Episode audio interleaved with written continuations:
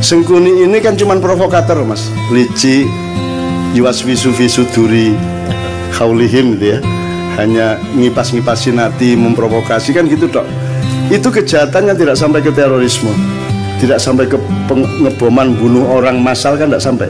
Nggak sampai ke pembunuhan massal. Sengkuni itu hanya seorang provokator Hanya seorang yang abal-abal aja. Itu dahsyat menurut saya sangat tinggi kepribadiannya Sengkuni itu karena melihat sejarahnya Sengkuni. Sengkuni itu singkat kata karena suatu hal seluruh keluarganya bapak ibunya dan saudaranya 100 orang dipenjara oleh Prabu Destoroto yang mengawini kakaknya Sengkuni ya dan setiap orang yang dipenjara dari 102 orang itu hanya dikasih sebutir nasi untuk makan sehari tidak mungkin mereka bisa bertahan hidup sebutir nasi untuk makan satu orang juga tidak kenyang, tidak akan bisa bertahan hidup. Maka singkat kata mereka berdiskusi, bapaknya ambil keputusan dan disetujui bahwa di antara 101 orang ini, 102 seharusnya, tapi yang satu kan jadi permaisurinya raja yang menghukum itu, yang wajahnya ditutup sepanjang hidupnya untuk protes kepada nasibnya dan seterusnya. Diambil keputusan bahwa harus ada yang hidup di antara 101 orang ini maka yang seratus orang merelakan untuk dimakan oleh yang satu. Jadi Sengkuni itu bertahun-tahun kerjanya adalah makan saudaranya.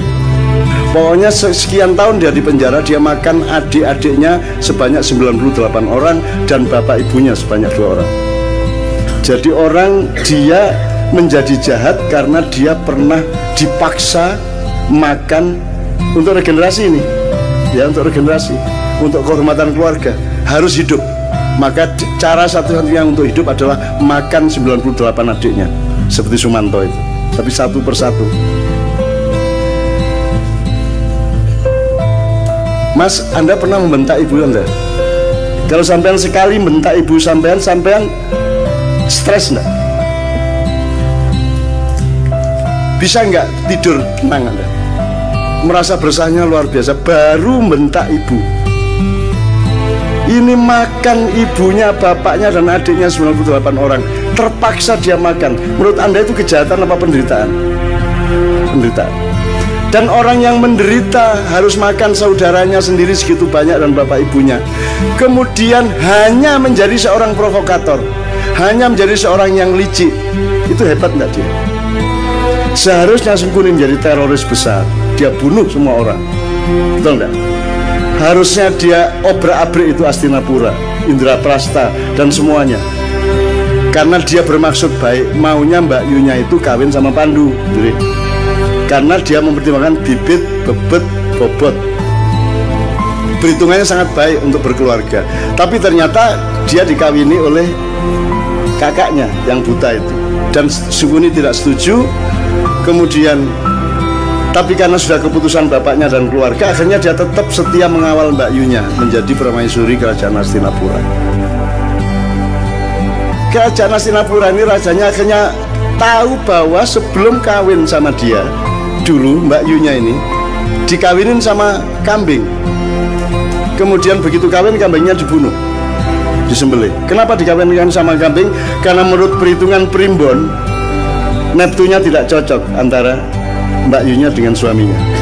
Untuk membatalkan hitungan angka tadi ya, weton tadi maka dibun, dia dijadikan janda. Menjadi lain lagi hitungannya menjadi sah nggak apa-apa. Secara ilmu kriptologi namanya ya oke. Nah marahlah suaminya. Loh ternyata saya ini kawin sama janda kambing. Marah dia ditangkap semua bapaknya Sengkuni, ibunya Sengkuni, adik-adiknya Sengkuni, 101 orang dikasih makan cuma sebutir beras satu orang. Akhirnya singkat kata Sengkuni makan itu dan kemudian dia menjadi seorang provokator, seorang yang licik, yang culas. Serakah enggak juga loh. Sengkuni korupsi, Pak? Enggak. Dia cuman ngesir satu yang namanya minyak tala itu, Dok dia rebutan minyak tala tumpah terus dia bergulung-gulung sehingga dia sakti dia tidak bisa ditembus oleh senjata apa pun karena badannya sudah berlumuran minyak tala minyak kehidupan gitu ya Bagaimana dia bisa mati? Semar yang ngasih tahu kepada Bima. Mau Bima. Iku biyen pas gulung-gulung deh, lengo tolo iku silite gak kena. Jadi gulung-gulung kan tetap anusnya kan tidak kena mas, yang kena bokongnya dok ya. Ma, minyaknya tidak sampai masuk. Nah itu kan tidak kebal. Akhirnya sama Bimo pakai kuku pancanaga disogok silite cet mate deh. Gitu. Nah Teman-teman sekalian, saya yang pertanyaannya sederhana. Kalian ini pemimpin-pemimpin Indonesia ini, yang mana yang tidak sengkuni? Terus kalian ini menjadi sengkuni atas penderitaan apa? Kamu pernah susah apa hidupmu? Kamu pernah tidak makan? Kamu pernah makan ibumu? Kamu pernah menderita sampai seperti itu? Kamu itu atas nama penderitaan yang bagaimana sehingga kamu jahat kepada rakyat itu? Apa alasan sejarahmu? Kalau Sungkuni ada alasannya untuk jahat Meskipun kejahatan dia tidak sepadan sama sekali dengan penderitaannya Seharusnya orang macam Sengkuni yang makan 101 keluarganya sendiri Dia dalam tanda petik berhak untuk menjadi teroris besar Kalau dia tidak kuat dia akan gila atau dia bunuh diri Tapi Sengkuni sangat kuat dan sangat arif Sehingga dia hanya menjadi provokator Sementara kita dipimpin oleh sengkuni-sengkuni yang tidak punya alasan sejarah untuk jahat kepada rakyatnya. Kamu pernah jahat apa? Kamu pernah menderita apa? Wong kami yang tidak pernah utang seperti anak-anak utang. Kamu tidak pernah kredit seperti mereka. Kamu lancar-lancar saja kok. Ya toh? Kamu juga anak orang yang tidak miskin, cukup kaya sehingga kamu bisa nyalon kok. Urusanmu sama uang-uang besar. Atas nama apa kamu jahat kepada rakyatmu? Apa alasan sejarahmu? Ini apa toh? Allah mengatakan Allah tidak menyukai kata-kata yang diperjelas kejelekannya. Ya. Apa? Al eh, la yuhibbullahu al jahra bisu'i minal qaul. Itu ya terjemahannya. Ya, terjemahannya. La yuhibbullahu al jahra bisu'i minal qauli illa man Tidak Allah tidak ya, menyukai menyukai perkataan yang nyaring tentang keburukan kecuali orang yang didolimi. Jadi meso, ya boleh. Dendam, bagi orang memaki, yang didolimi. Wobol kok niku gitu ya. Itu Allah tidak suka kecuali kamu dalam keadaan dianiaya. Jadi kalau dianiaya Allah membatalkan ketidaksukaan ya wis rapopo wong menderita kok gitu loh. Itu hukum Allah loh. Lah ini Indonesia nih kamu itu menderita apa?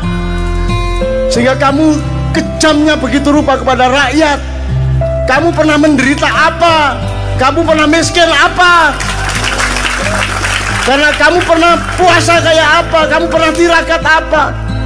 Kamu lancar-lancar semua kok.